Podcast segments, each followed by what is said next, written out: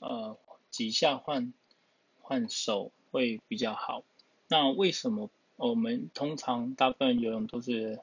两滑换一次，三滑换一次或四滑换一次？那他们的优缺点在哪里？大部分人会选择两滑换一次，是因为呃气不够，所以他们就会滑一下就换，滑一下就换。的确，在很喘的时候，呃，都会进入这样的状态。那所以平常在训练的时候，呃，我们不建议你两滑换的原因是，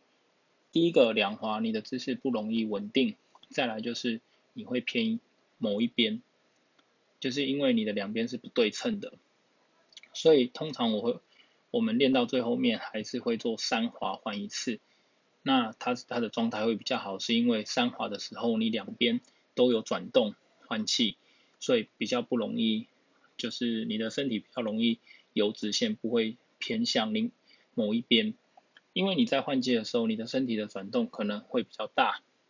那你平常游泳的时候可能没有那么大，所以它会影响到左右的一个平衡。再来是三下的时候，动作也会相较来讲比较稳定。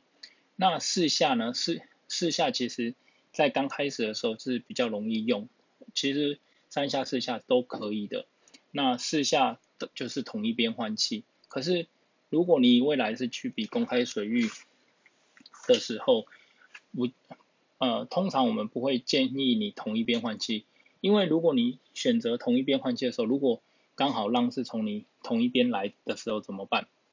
那你又不会另外一边换气，那你不是就一直吃水吗？所以这也是我们不建议就是一直练同一边换气的原因。那 所以呃，通常我会建议学生是三滑，去慢慢的改用三滑，这样子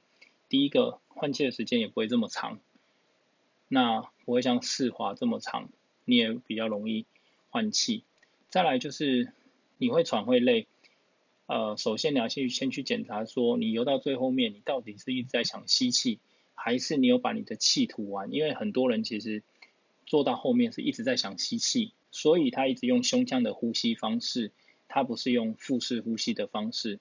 所以就会变成